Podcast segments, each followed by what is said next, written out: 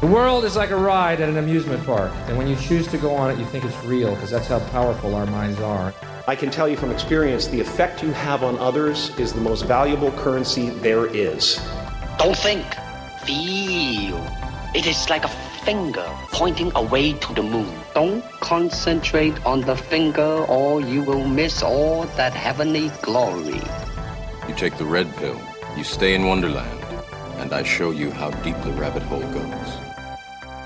Gentlemen, welcome back to the Liberation Mentor podcast. I'm your host, Nicholas Gregoriades, and I'm speaking to you from my studio in Los Angeles, California. I hope this message finds you guys happy and healthy wherever it is that you are in the world. I'm very excited to share the conversation I just had with you. The guest has some amazing insights on challenges we face as men. And more importantly, he offers some tools on how to face and overcome those challenges. Before we get into that particular conversation, I want to remind you guys that my one to one coaching is once again open. If you are at a place in your life where you feel stuck and you just want to take things to the next level, you want to improve your career, you want to make more money, you want to become happier and healthier, you want to improve the quality of your relationships, I can probably help you. If you want to find out more about my work and what it is I do and how I do it, head on over to liberationmentor.com and click on the Work With Me tab to apply for a call in which we can dive a little bit deeper into the things that you're facing and the things that you need help with. Let's dive right into the episode, guys. Here is David Jurasek. Enjoy. David, welcome to the show, my man. I'm really happy to have you on here. Thanks, Nick. Really been really enjoying watching and listening to your work. Thank and, you, brother. Really loving how you like to to challenge and go deep in the conversation. So yeah, thanks, brother. I, I appreciate I'm that. ready. I appreciate that. You know, I've had a couple of guys like now that the popular the show is getting more popular, I have people reach out, or at least their media agents reach out, and some of them are cool and lead to great conversations. But a couple, like you know, I've just the guys just had no depth whatsoever, and I'm you know you, you're pushing in the conversation, you're trying to get like, come on, bro, let's go, let's go deeper, let's let's talk about something that matters, and they don't hmm. get there. And then, to be honest, I just don't even release those episodes because they just they just don't jive with me, you know? Yeah, yeah. I, I'm particularly uh, passionate about working with men who are on that edge of like they have that same feeling of like with their friends, with their colleagues, with other guys, where they they're looking for that depth and they they don't have time for anything else. Absolutely. I know exactly what you're talking about. Well, I guess let's start there. So, you've identified what you believe are the five biggest blocks for men in relationships and life, and you mm. call them the five saboteurs. You also say that, that those are related usually to, to men's core wounds. So, mm. I'd love to hear. I'd love to mm. hear about that. Let's start with that. Okay, that's pretty deep. it's, good terrain. So, so as I tell, you know, I'd love as I tell you about it, Nick, is for you to jump in, ask me questions, and also like Tell me if you relate to any of these. Sure. Um, because this came to me from working with lots of men and also boys and um, teenagers. Mm-hmm. This conversation of like, you know, something's in my way. I don't know why I'm holding myself back. And then we go further into that conversation, and it usually comes to these characters. Mm-hmm. And the words, the naming of it also comes from men it's not something I made up. It's just like it comes out in the conversation, right? Sure. So the first one is the victim. It's hmm. that consciousness of like, you know, I've been hard done by, things have happened to me. Uh, I bet, you know, as a martial artist, you've you've seen this, you know, when people collapse in their own power. Uh, interesting. I've never you really know? framed it as collapsing within their own power. Could you yeah. could you elaborate a little bit more on so, that? So I come from a tradition of Aikido where we have the concept of the center, like a ball of energy at the core of our being, right? Mm-hmm. And it's not about me overreaching my powers, me trying to control you, dominate you, hurt you, me also collapsing my power or giving away my power to other people is losing my center. Mm-hmm. And so the, the idea of coming back into the center, I'm whole, I'm complete, I'm responsive to the situation, however challenging it can be, uh, is something I teach and I embody and I show people. Oh, look, you know, if I push you, what do you do? Do you push back and reach over to try to wrestle me, or do you mm-hmm. collapse? And a lot of people freeze and collapse. And so the victim is a stance of collapsing, of like, oh, you know, I can't do stuff because someone else has power over me, the government, some other entity, or, or I'm just not, I don't have it in me. And deeper in that is this fear of being injured, being hurt, being abandoned, being wounded again. So if I take on the victim, it's protection because, hey, no one can hurt me because I'm going to hurt myself. Sure, sure. I'm going to tell my sob story and get attention and and pity and sometimes even real compassion. But I will stay in that that place because it's actually safe. So and and the victim energy is different from actually being victimized. You know, there's genuine instances where we get injured physically, emotionally, psychologically. My mentor Rocco he always says to me, one of the, the core principles of his work is that fear is not danger. And uh, that's something that I, I've had mm. to really understand is like being afraid doesn't necessarily imply that the threat is real. Right. And a lot of us get stuck in that loop believing that just because we're afraid of something, that it's actually a real dangerous thing that could cause harm to our being. And most of the time it isn't. Yeah, exactly. And and sometimes fear is useful as an alarm system, right? To wake up, pay attention to a threat. So, uh, you know, like the, the victim comes from a genuine place often of we've all been hurt in some ways. But it's that calcifying around that, creating a whole identity around that, and continuing to hold on to that hurt as some kind of currency mm-hmm. and as an excuse, right? So that's that's that's a common one that's one where I think in the culture of men, particularly, we we kind of don't like that. We we sure. jump on each other when you're being a victim. We go, "Oh, stop being a victim," right? but a lot of guys hold that energy in, in covertly, mm-hmm. subconsciously, mm-hmm. right? Yes. The second saboteur. Whoa, whoa, whoa! Let me let me yeah, let me yeah. stop you. okay, slow down. Yeah. How do you fix that one? Right. So for me, with the with the victim, I mean, there's many pathways. What I love is pathways through the body. Mm. And for me, victim pathway is perfect to work with through the physical self. So I'll take guys and I'll teach them how to get a grounded stance, how to I'll push them over, I'll attack them physically to help them to realize, hey, you're more resilient than you think. You don't have to collapse like a ball that's punctured you can you can pivot you can turn you can parley you can you can move right you got legs you got arms to like to get them out of the freeze response a lot of times the victim is in this frozen state. Eternally re- revisiting what happened in the past right so getting men activated getting them men to move to go for a run a walk challenging the story the narrative of the victim but in a compassionate story, way.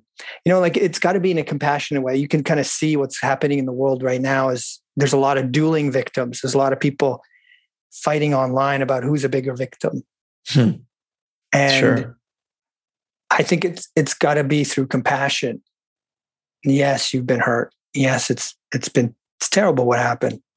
It's so interesting um, that you you mentioned the idea of stories because Mm-hmm. I just had this profound, profound insight on the weekend. I was doing a deep meditation and I, mm. I just had this understanding that everything's just a story you tell yourself.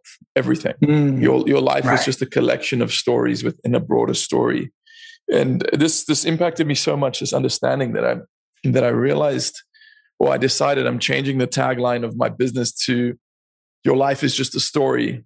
Make it a great one mm. you know so it's like making like if sure things happen to us and you know that's that's in our past but it's just a story like maybe your mom didn't give you as many hugs as you needed when you were a kid but that's gone now that's gone it's just a story in your head that it's not even the truth of what really happened right because it's right. just an, it's right. an interpretation of, of what you believe happened even though you might get some of it right most of it is just a memory and a, and a story that's in your head and you might as well, if that story's fucking you up, you might as well start telling a new, better story, right? Right. Right. Mm-hmm. And I, I think that's absolutely true.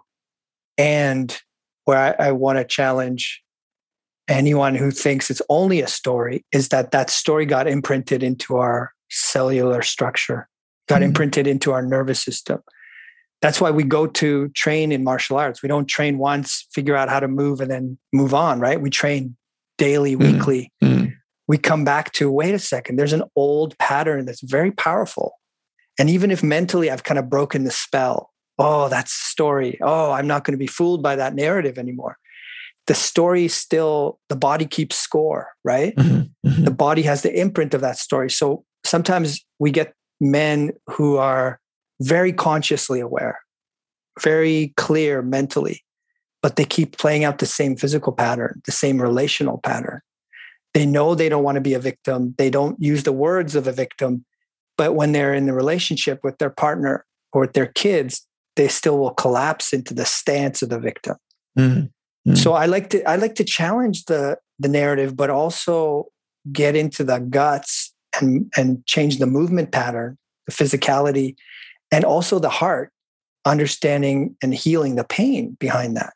Because if you've been wounded in a specific way, even if you understand that intellectually and know that that's that happened 20 years ago, if the feelings are still in your nervous system, it's still going to be a powerful cocktail Absolutely. And you speak to that experience that you had this weekend. And, and I imagine a part of that experience was there was a mental awakening, a clarity, but there was also some kind of emotional, physiological release shift that happened in your mm-hmm. body, right? Mm-hmm. Yeah, I'm a I'm a huge believer that we we carry energetic signatures, uh, like our our frequency that we operate is is our body is projecting that all the time. And unless you get to the point where you you change that frequency physiologically and that's usually done through a combination of mental exercises or uh, becoming consciously aware of things. But also you you actually have to get that shit out of your body right? You have to get that like crappy feeling that's in your stomach since you were five when your dad said something nasty to you or whatever i mean whatever it might be like those things get trapped in the body. And until you deal with them just saying i'm aware of the pattern it's not enough. I totally agree with you on that. I absolutely agree with you on that. Right and, and there's many paths to process more deeply. I prefer the relational path because it's it's the most intense but it's also the the fastest in a way because hey, I can I can think, you know, I've done this work for 25 years. Uh, I can think, oh, I'm totally healed. I can talk to you and have nothing nothing trigger me. I feel great. But when I turn towards my wife and she's unhappy, boom, you know, something deep arises in me with the way she looks at me. And it's a beautiful mirror. I think uh, relationships are like a dojo. They're open 24 seven though. You don't get to leave. You don't get to leave unless you leave the relationship, right? Sure and and it's a good bullshit detector because I can think I'm farther ahead than when I. It's, it's very humbling. So the, the victim comes up all the time in people who are very conscious, very awakened. Uh, it can be subtle. Um, could be even how we relate to time and how we don't prioritize ourselves and whatever it is. Mm-hmm. The second one is is I find the most common, which is the lone wolf.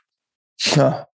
And uh, I have not met one man in my life who has not identified with this one. It is mm-hmm. so ingrained in our culture as men. And I've worked with boys from like age four up through to 20, you know, um, and men who are like 90. And the lone wolf is just so bred into us. And it's different for women. Women have different patterns that they take on societally and they've culturally in but the lone wolf, it's, there's something mysterious and beautiful about it, but it is very powerful. This idea that when I struggle, when I'm not doing great, I cannot reach out to the other guys. I cannot ask for help. It's a sign of weakness. I have to somehow figure this all out, get my shit together, make myself whole, and then I can return to the tribe. And the reality is, even if you're talking about like physiology of it, like actual wolves in the wild, the ones who are alone die young, they get diseased and they're they're malnourished. That's the reality of the lone wolf. And that's exactly what happens to us as men. There's a huge suicide rate. There's a huge depression and anxiety in men these days. And it's directly related to isolation, social isolation. And so for, I can, for, it's so interesting I mean? that you, yeah, no, I know exactly what you mean. I, I have a, my best friend, my best friend in the whole world. He, he's been going through social isolation uh, during COVID because of because of where he lives and the, the policies implemented by the government there. And uh, I have really seen his mental health rapidly deteriorate. So I, I, I know you're absolutely right. It's also interesting to me this particular concept of of the lone wolf and and it not being necessarily the way forwards.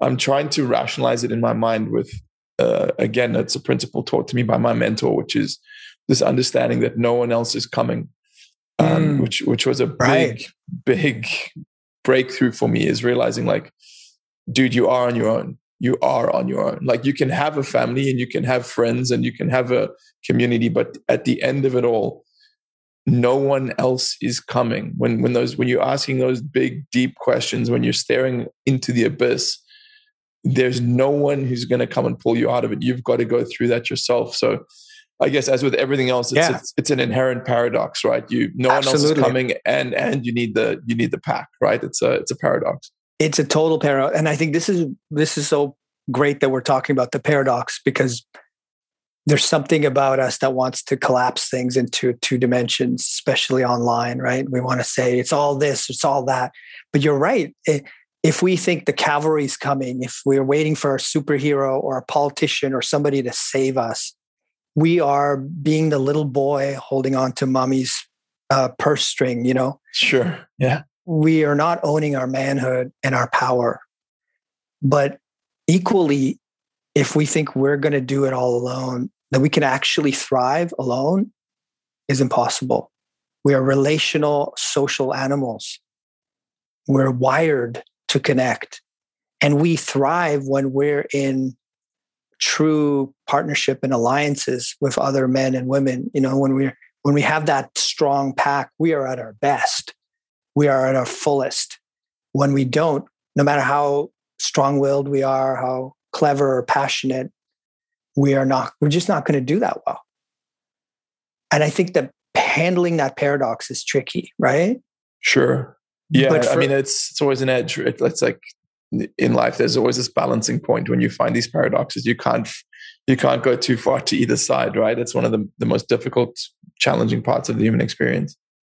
And i've never met a man though this this the culturation of men. I've never met a man who didn't to some degree uh, if they're struggling right they come to me if they're struggling or they have an issue or desire there's always a component where they're not connected enough to their brothers. I have met a I have met one yeah. man that did it yeah. on his own. Yeah, it's. I mean, Beautiful. you may have heard him on my show. His name's Rocco, and yeah, uh, he's, he's my mentor, the guy I keep referring to. He, yeah, he did he did it on his own. He found he found the answers on his own.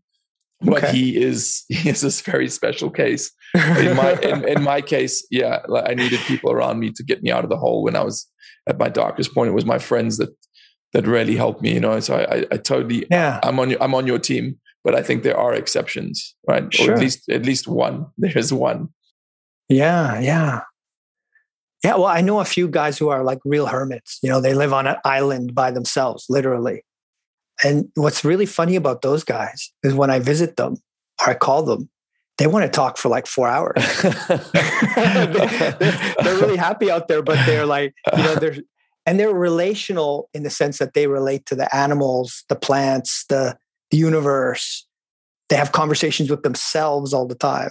Sure. So yeah i find that that that's the key is being relational. It's not necessarily having lots of friends or having particular kind of group that you belong to it's that mm-hmm. sense of that i know i'm not alone and that i'm part of a web part of an ecosystem mm-hmm and I belong in that ecosystem.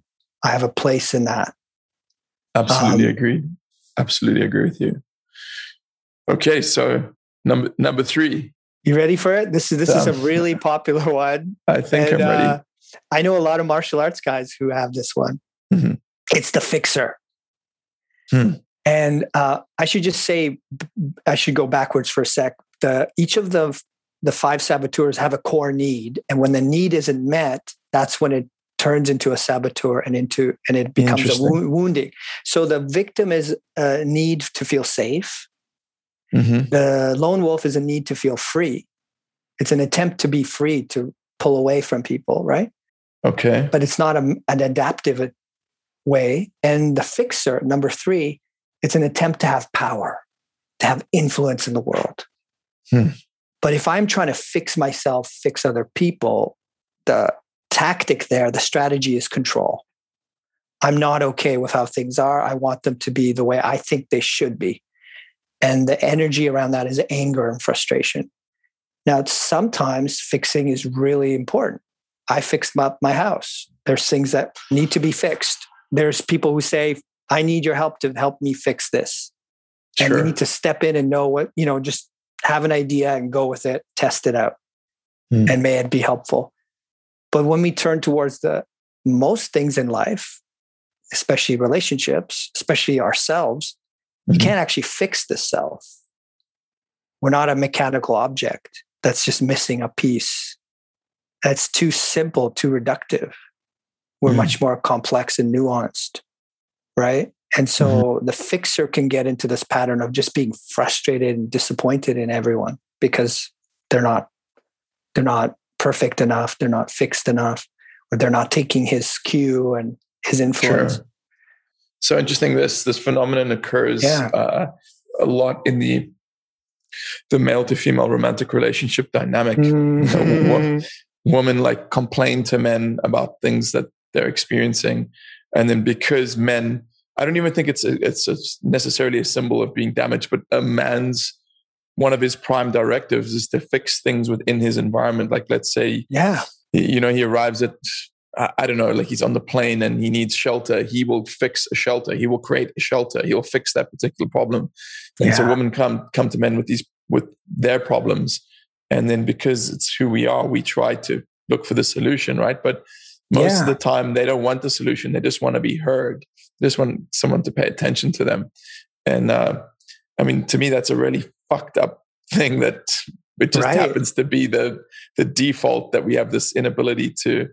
It just annoys me that whatever it is or whoever it is that created us created those inbuilt bugs, right? That, right. That the, well, the genders can't relate in that way. Well, I, I want to challenge that because for me, I've been a therapist for 20 years and I've been obsessed with wanting to help people since I was a kid. Mm-hmm. And and I guess wanting to fix people and heal people. And, you know, I see things that are people are suffering unnecessarily. And I want to understand that. And the instinct to want to change the environment internally or externally is not a bad instinct. My daughter was born she's a lovely, sensitive little girl. But when she was born, she had panic attacks and nothing we could do to soothe her except for giving her control. We gave her a little piano. She started pressing the keys and she would relax. Because now she had some influence over her environment. And, you know, and it's an illusion. Control is an illusion, but it's still a need. It's still a human need. And so I find when people start to men particularly start to think not control, not fix, but how can I influence my partner? How can I influence my environment? It becomes a lot more generative. So, for example, you might know this that in that dynamic between men and women, if someone's if the woman is complaining, right? And the guy goes into fix, they, they get into a fight. Don't tell me what to do. I didn't want you to fix me. I just wanted you to listen. If the man is more skillful and he knows how to influence better, and this comes to me from Aikido. If someone attacks me and I just block and get really stiff and hard and try to grab them and move them, we get into this huge power struggle and it gets more violent and it inflames the conflict, right? Mm-hmm. In Aikido, we call it blending. Someone attacks and I absorb some of that attack. And I get to feel their core against my core, and then I can influence. So, in the dynamic of the partner and the girlfriend, she complains if he slows down and he really gets her reality and empathizes with her first wow that sounds really frustrating your boss is such a jerk uh, I would be really scared, upset, hurt by that situation. Is that what it's like, honey? And then she relaxes and says, Yeah, that's so frustrating. Then he can start to influence because he's on her side. She's taking him in. She trusts him. So we don't get rid of that instinct to, to assert our power. We just have to get more skillful with it. Sure. You know, like I get paid for a living for people coming to me saying, influence me. Something in my life is fucked up and I'm tired of blaming everyone else and being a victim. I will pay you hundreds of dollars an hour to basically influence me. Mm-hmm. And I'm going, wow. So in a way, that's that's the way of things. We're always influencing each other. We just don't like the strategy. Fixing is a really rough strategy. Nobody likes to be treated like an object that needs to be fixed, right? Sure. But we we all feel really grateful if someone comes in and really skillfully knows how to talk to us and handle us. Or or and, listen. Or just or, listen. Exactly. Well, the listening, I would say listening is half of the influence. Mm. A, a real skillful fixer, an evolved fixer, ceases to be a fixer and he becomes a really skillful, loving influencer. He inspires his family, his friends, everyone around him by role by being a role model, by listening, and sometimes by being direct, saying, "Look, I know you, you trust me. I think you need to do this." But that takes more leverage, right? That there's got to be some trust earned there. Agreed. So there's there's that piece. You know, it's like you deferring to a sensei. We all kind of train with someone. We at some point we trust them enough. We defer to them we surrender to their guidance to a degree that's got to be earned and we just we don't want that person to just kind of hover over us and nitpick us and micromanage our movements we want them to really influence us so so the the fixer can become the loving influencer the lone wolf becomes the fun guy the adventurous guy the guy who like injects uh, excitement and passion into relationships. And the victim becomes the healer. Because once he heals then he knows how to help other people heal. Understood. Understood. Um, so it's a really exciting thing to actually know what your dark side is because instead of getting rid of it you can actually evolve that into a great ally so the victim the victim becomes the healer the lone wolf becomes the adventurer and the fixer becomes the influencer is that correct that's right okay yeah. so now one this is this is fascinating to me Number four, please, yeah. David. Oh, this is one that triggers a lot of men. It's the pleaser. If you go mm. on like Facebook groups with men's groups and stuff, and you you say, "What's your problem? What's the number one problem guys have?" Everyone's going to say, "Oh, I'm a pleaser. I, I it's terrible. I got to stop giving a shit about what other people think, and I shouldn't mm-hmm. be a pleaser." And there's a lot of shame around it. But the pleaser is just the part of us that wants to wants to feel connected and loved. And the strategy of pleasing comes from childhood. We're actually conditioned. A lot of times, men are conditioned by women. Can, it can be through other men too, but mostly through women to be the good little boy. Absolutely. And if you're not the good little boy, mommy is going to reject you. She's going to mm. turn her back. She's going to whisper to daddy that you've been bad. He's going to, you know, they're like, it's powerful. If you think about when we're kids, we're vulnerable and completely dependent on these adults emotionally, physically, and financially too, but emotionally. Mm-hmm. When they've taken away love from an animal, I forget if it was a chimpanzee or a, a gorilla, they did an experiment they gave them everything else but love and connection. Mm-hmm. Those animals turned really bad. Some of them died. It's done with they've done experiments with with children in orphanages as well, babies in orphanages, yes. and they, they get failure to failure to thrive syndrome, if I'm not mistaken, is what it's exactly. called if they're not given right. given love.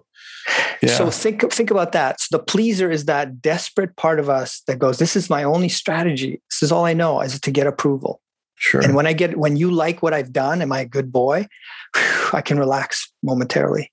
The funny thing, the funny thing is, in in the dynamic with women, men try to please women and women hate it. Women yeah. absolutely hate it.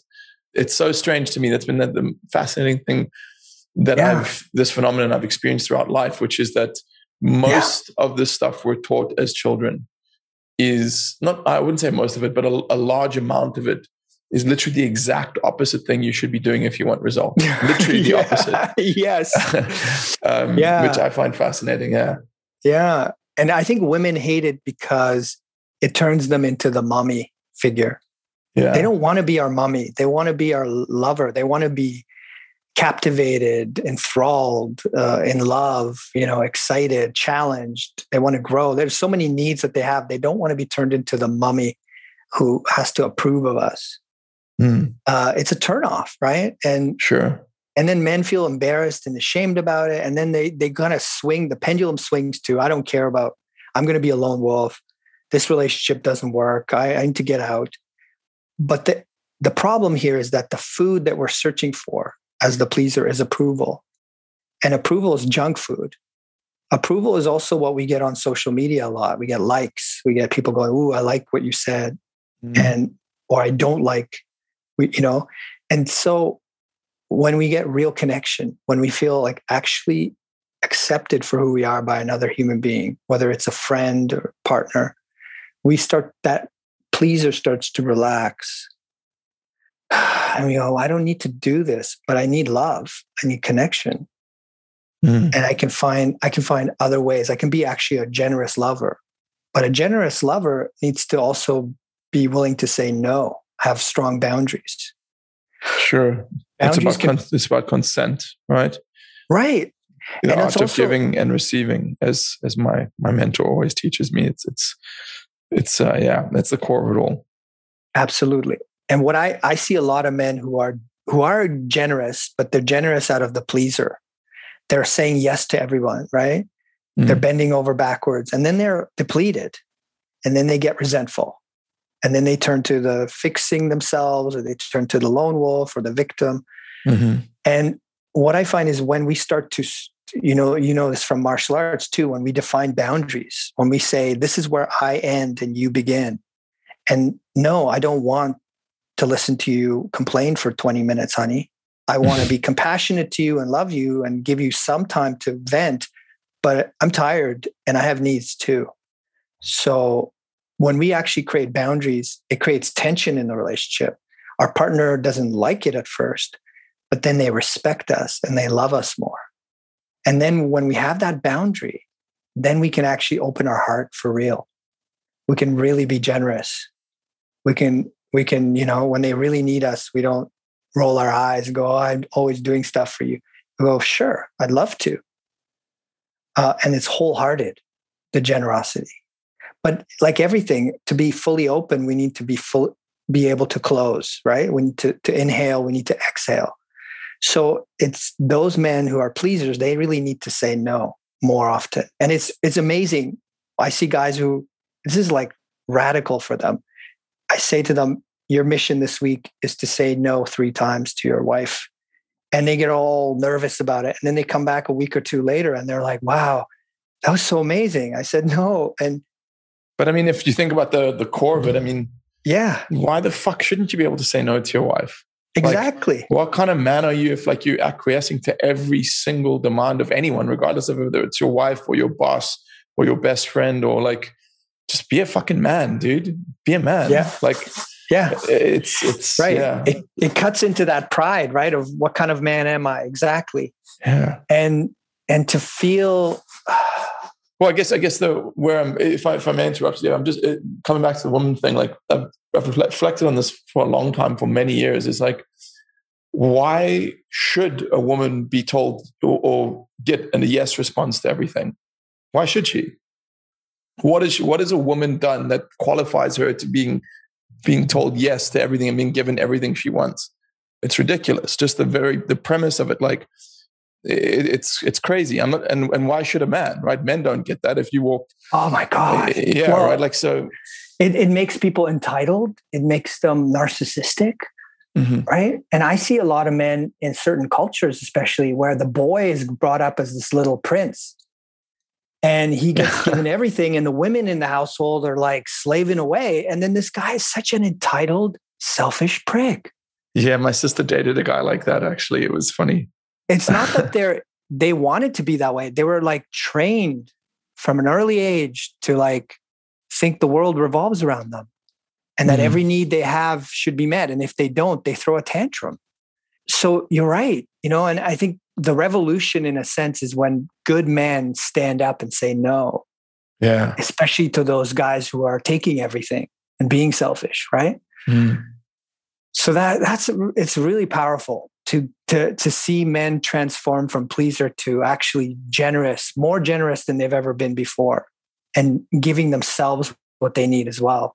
Because that generosity is then coming from a place of strength, not weakness. Exactly. Mm. Exactly. And they their mission is to actually go on the edge and become selfish because they're mm. trying too hard to be selfless. They they have to do stuff that's going to make them feel guilty, like oh, I'm being selfish, to actually come into their their deeper self, which is. Yeah, the, I, I always think of that term selfish and how it's it's it's been weaponized. Mm. And selfish is something someone calls you when you're not doing what they want you to do. Right? Like, yeah, it's yeah. it's so so interesting, and why why that word is such a negative stigma. Like I will actively admit and own up to being selfish. The most mm. important person in my world is me. I will say mm. that straight up. It's me. But that doesn't mean there aren't other people that are important and that I care about and that I love and that I want to do things for. I just know that I always come first because mm. this is my trip. Right. And if, mm. if I don't if I don't take care of myself and I don't get things right with myself, I'm not going to be able to get to help anyone else. I'm not going to be able to help my friends or my community or my tribe. I've got to take care of number one first and then help others in my life. Right. Yeah. yeah. And every man's coming from a different place in the spectrum, right? So the men mm-hmm. who are good hearted, kind, considerate, they need to go to that place of putting themselves first. Sure. And the men who are selfish, like genuinely selfish, I don't need to call them that, but they they are only about themselves mm-hmm. Mm-hmm. and take, take, take, take, take. They don't give. Those guys need to understand the consequence and the impact of their single mindedness mm. and come into relationship and Absolutely. come at it from the opposite end. But but I often talk to the the generous guys. You know, there's so many of them that have collapsed. Sure. And um, the last saboteur to touch on. Before, whoa, before we yeah, go to yeah. that, you you left sure. out the the pleaser, the the healthy version of the pleaser is the what? So the it's the generous giver. It's the generous, the generous lover. Giver. Okay. The guy who will like blow a woman's heart wide open. Mm-hmm. because he's giving so deeply. He'll stay up with her for two hours and love her and heal her, you know, and and he's just like so generous and so patient and so open just makes her want to open herself up and surrender to him. But that's not him all the time. That that's him so full. He has so much to give because he has those strong boundaries, because he fills his own cup every day because he puts mm-hmm. himself at the center of his life mm-hmm. and knows to tend to himself first so he can be generous. Absolutely. Absolutely. That's a good one. Okay. So, number five, here we go. This, I'm guessing okay. this is the biggest of them all. No, I don't know, but it's, it's, it's my, it's my recent, like it's the one that I'm working on right now. Um, but just one more thing I want to say about the pleaser is actually, you know, when I say to a man who's being used to being a pleaser his whole life. I say, put yourself first, put yourself number one, and the, they never do. So what I, what I find more helpful is put the relationship first, and the relationship includes you. It's not about mm-hmm. pleasing your wife or your kids. It's about making sure that the family is fed and you're at that table. Understood. And that Understood. that's the kind of mind shift that they go, okay, yeah, I can do that. I can do that. I can make myself be part of the system that is first. Mm. Okay, so we get to the fifth one, and it corresponds to the f- fifth core need, which mm-hmm. is rec- which is recognition, and it's the critic. It's the guy. It's a part of all of us, whether it's externalized or we keep it quiet in our heads, that sees fault and flaws and everything and wants mm-hmm. to pick, pick, pick, pick and like you said earlier, when we, I think we were talking about the fixers, they were related, right? Like the critic is the one who sees the problem and wants to analyze it and understand it and break it down. Mm-hmm. Why is mm-hmm. that? Why is that? And evolutionarily, like for thousands of years, that was a survival trait looking for danger in their environment. Something's askew, something's not right. I got to notice it. Otherwise, I'm going to die. And there's a deeper part of that from the moment we're born, we don't actually exist until we're witnessed. We don't know that we exist. We don't feel the sense of self until we see ourselves through the eyes of others. Hmm. So when a baby laughs or cries, it sees the parent reflecting back something, an expression, uh, uh, interest, or I, I, see you, right? And then we go, oh, mm-hmm. I exist because someone saw me. Mm. And the first way that kind of the fast food version of that is attention. I, you know, I do something, people notice. Great. I do something good, people smile. I do something bad, people frown. If we stay at that level of consciousness, we become a critic and a pleaser, right? Pleaser in the sense of wanting the good food, and the critic who starts to see problems with everyone and everything. And so the critic is not a bad part. I mean, it, it's helped me a lot. But I'm kind of been uh, trying to find ways to evolve that part of me. It's so, I heard a study that they found in couples. They found that, you know, when couples blame each other, it's like the most natural thing when you live together for a long time. You just kind of, you know, someone leaves something out and you go, ah, oh, it must sure. be my partner, right? You kind sure. of jump, jump to this, must be them. They did that. They left the fridge open or something. It's a pretty, it's a pretty um, accurate predictor of relationship failure, if I'm not mistaken. Sure, sure. But it's also natural. We do that sometimes, right? Mm-hmm, and mm-hmm. it's so automatic. And they found that the reason it's so prevalent is it lights up the same part of the brain as cocaine. it's addictive to want to find fault with someone, even with ourselves. So some people turn on their partner, turn on the world, but sometimes we do the same thing to ourselves. We're always looking for what's wrong with me? What do I need to fix? And uh, why am I hmm. like this? It's addictive, right? There's some kind of payoff. Uh, maybe one day I'll find the answer. So I see a lot of guys who come to me with, you know, I have sex addiction or I have, I have an uh, struggling with alcohol. I'm an addict and and I've gone to therapy for 10 years and I want to know what, you know, can you tell me what's wrong with me? Why am I like this? like you've mm-hmm, been mm-hmm. thinking about this for 10 years. You've paid thousands of dollars to ask people's opinion and you're still not satisfied. That's the critic, you know, who mm. keeps wanting to poke, poke. And to me, the, the only way to heal that is is through deeper recognition, through like a penetrating gaze. Mm. Someone who knows us so well, knows our flaws and our strengths and everything and sees all of us and says, You are all of these things. You are a destroyer and a creator. You are a loving man and you can be a real fucking asshole. you can be selfish and selfless. You can be so mm. you are you have so many dimensions and shades, and I see you in, in your fullness. And this is this is uh, closely related to to accepting your shadow, right? Just, yeah, I mean, it's exactly been a big big one for me is just realizing yeah you have yeah. dark characteristics to your personality and you've had to right? There's no way you would your ancestors would have survived if they'd been total pushovers mm-hmm. right? If they didn't if they didn't pull the trigger when they needed to at some point and you know if i can do something pretty intense or, or pretty violent or whatever it might be like we all have that within us. And it's the guys who repress that the most who the ones who fucking snap, dude. I'm always reminded of that yeah. movie Falling Down with um what was the guy's name? Michael um Michael Douglas, right? Michael yeah. Douglas, Michael Douglas, yeah. Like when he just gets that point one day where he just fucking snaps because yeah. he's never really he's never really internalized those shadow aspects of himself.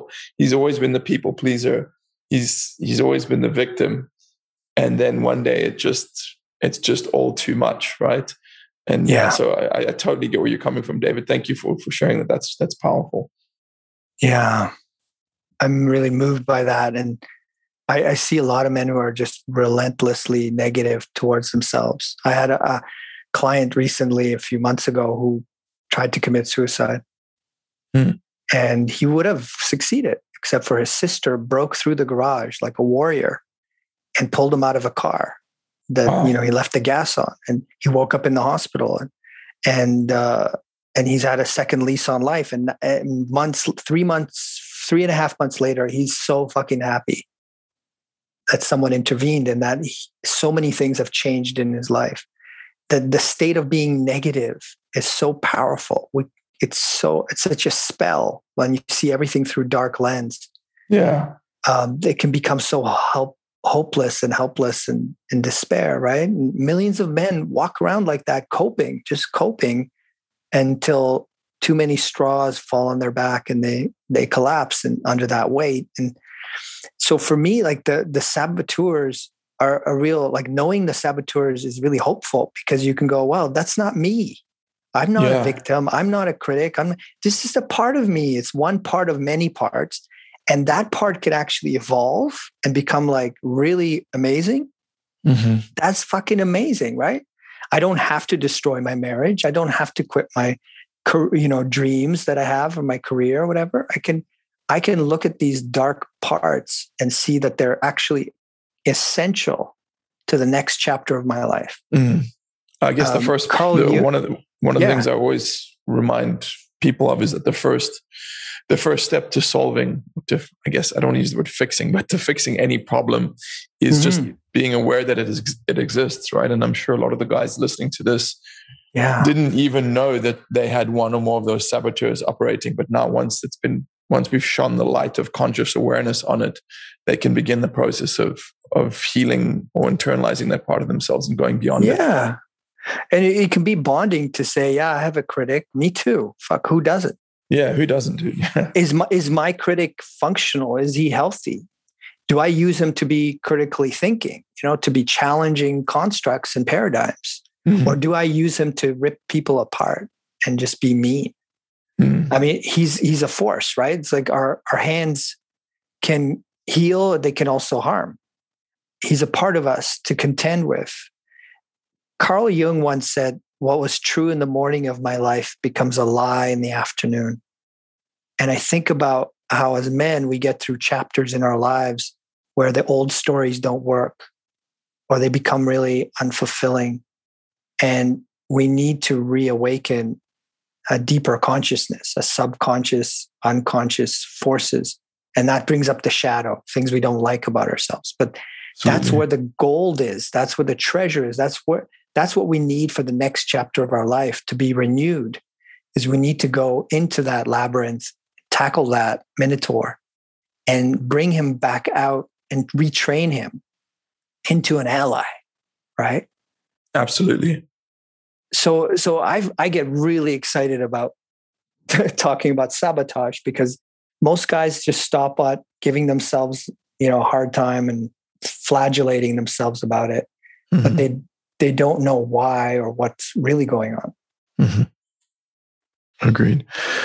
Well, David, I, I think you're going to have to be a guest on the show again because I know that this is, we've just scratched the surface of, of your wisdom and your experience and I, would really love to to learn more but that's pretty much all we have time for today sure. if the, the listeners want to find out more about you where's the best place for them to go so yeah we have a relational men's community that's worldwide but we're we're centered in toronto canada okay. and uh, you can find us at powerfulandloving.com and i just want to leave you with a thought mm-hmm. about that that kind of comes the inspiration from our community is Martin Luther King once said, Power without love is reckless and abusive, and love without power is sentimental and anemic. Hmm. And so the the mission in life, I think, for us as men, when we get to that place of isn't working anymore, or we're not fulfilled like we used to be, is to come into paradox. How can I embody power and love? How can I hmm. become a critic who's loving and conscious and clear. I didn't get to say that the critic actually evolves into the conscious king, the king hmm. who blesses, who recognizes, who empowers, who discerns, who makes wise decisions. That's where the critic goes when we evolve him. So, you know, how can we bring the light and the dark together, the yin and the yang? I think that's our birthright as like mature men no longer boys, no longer young men searching, but that's the place we can get to, in, at least in midlife, hopefully. You know, we start to scratch the surface of life and we penetrate it to get to these paradoxes. So my invitation is for men to to look for that. Perhaps they find it in your dojo. Perhaps they go to another community, you know, like for them to search for that, search for other men and women who embody that those paradoxes, who are at that level of consciousness and surround ourselves with these people. Absolutely. and bring that home to our families. Mm. That's yeah. I look. I don't think uh, a healthy or well-adjusted man could argue with anything that you've said, and um, I support you wholeheartedly in what you're trying to do. And I really appreciate your time today, David. Thank mm. you so hmm. much. Thank you, Nick. It's been a real pleasure.